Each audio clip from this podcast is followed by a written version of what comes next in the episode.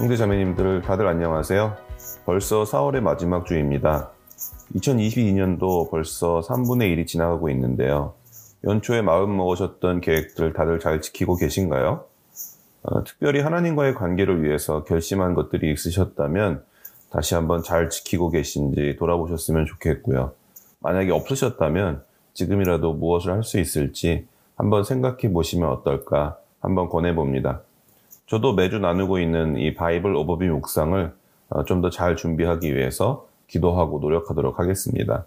지난주에는 Exodus from Slavery라는 제목으로 출애굽기에 쓰여져 있는 하나님이 누구시고 하나님께서는 어떤 일을 하셨고 또 어떻게 일하셨는지 어, 전체적으로 몇 가지 같이 이야기해보고 나눠보았는데요. 오늘도 출애굽기에 대한 묵상을 좀 더 나눠보도록 하겠습니다. 어, 출애굽기 초반부에는 특히 더 흥미진진해서 많은 분들이 좋아하는 것 같습니다. 갈대상자 안에 모세의 이야기부터 하나님의 말씀을 듣지 않았던 그 바로와 이집트에 내려졌던 열 가지 재앙, 그리고 그 마지막이 되는 6월절의 이야기, 또 바다가 갈라지고 그 바다를 건너가는 그 홍해의 이야기는 꼭 기독교인이 아니더라도 재밌어 하는 이야기들이라서 쉽게나 이집트의 왕자같이 영화로도 만들어지기도 했었죠. 특히 이집트의 군사가 쫓아오는 가운데서 홍해가 갈라지고 이스라엘 백성이 길을 건넌 후에 다시 바다가 닫히는 장면은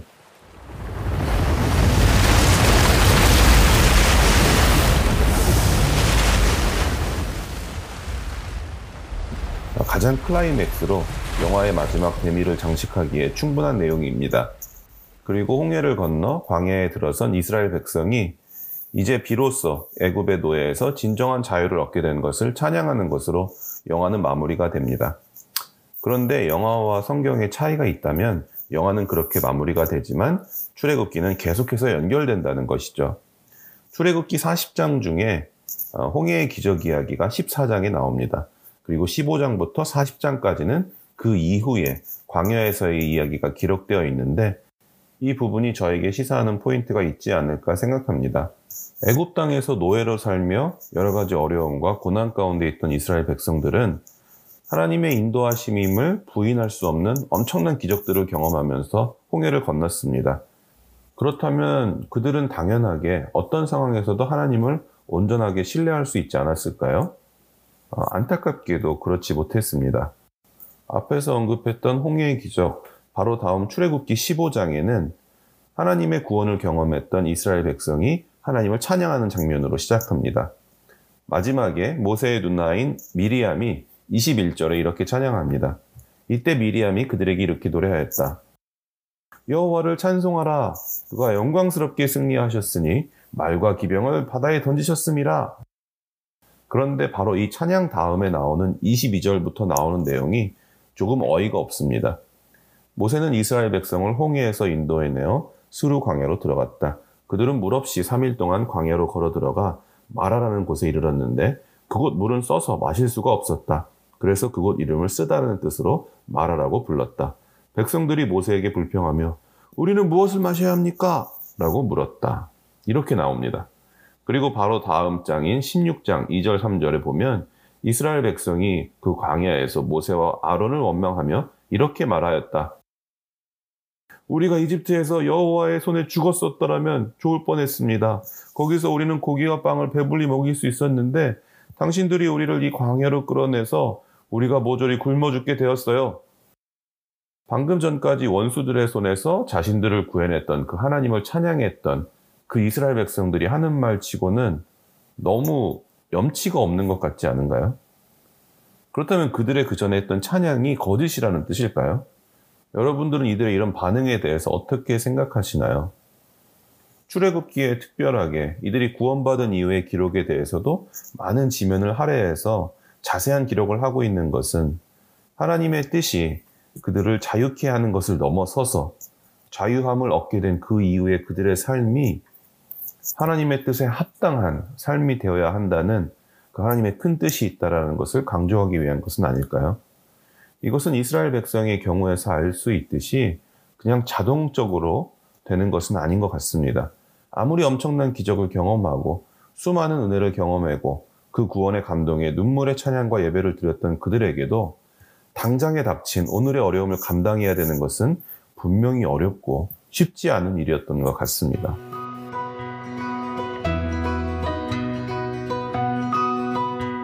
제대로 된 비유인지는 모르겠지만 마치 결혼하기 전에는 연애를 하면서 달달하고 짜릿하고 두근거려서 사랑해서 결혼을 하지만 정작 결혼을 하게 되면 정말 부부로서 서로를 온전하게 존중하고 사랑하고 배려하며 산다는 것에는 많은 도전이 있거든요.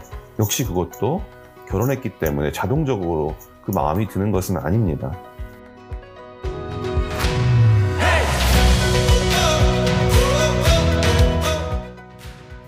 사랑하는 형제 자매님들, 저희도 예수 그리스도의 십자가를 통해서 우리의 죄에서 자유케 됨을 선포하고 살아가고 있습니다.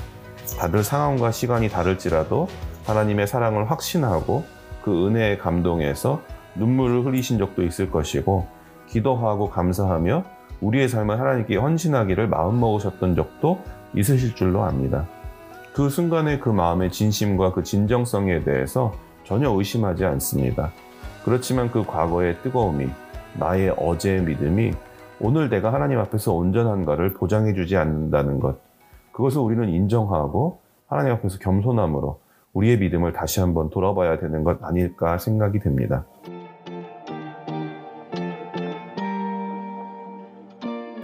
역시 위에서 이야기한 것처럼 분명히 쉽지 않습니다. 어떻게 하면 이런 부분들을 좀 더 잘 감당할 수 있을까요? 지난주 최인서 집사님의 사사기 묵상에서 우리의 신앙을 아이들에게 잘 전달해야 한다는 그 나눔이 마음에 많이 와닿습니다. 저희들은 공동체로 모여 있습니다. 더 많은 부분 발전해야 하지만 어, 주일 예배 후에 조모임도 있고 성경 공부도 있고 기도 모임도 있고 또 각자 개인적인 교제들을 하기도 합니다.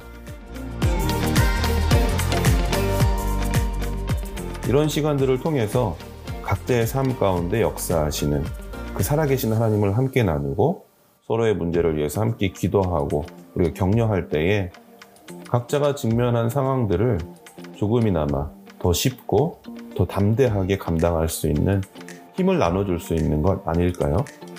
오늘 하루도 하나님께서 우리에게 허락하신 자유함으로 하나님을 기쁘게 찬양하시는 하루 되시기를 축복합니다. 다음 주에 또 만나요.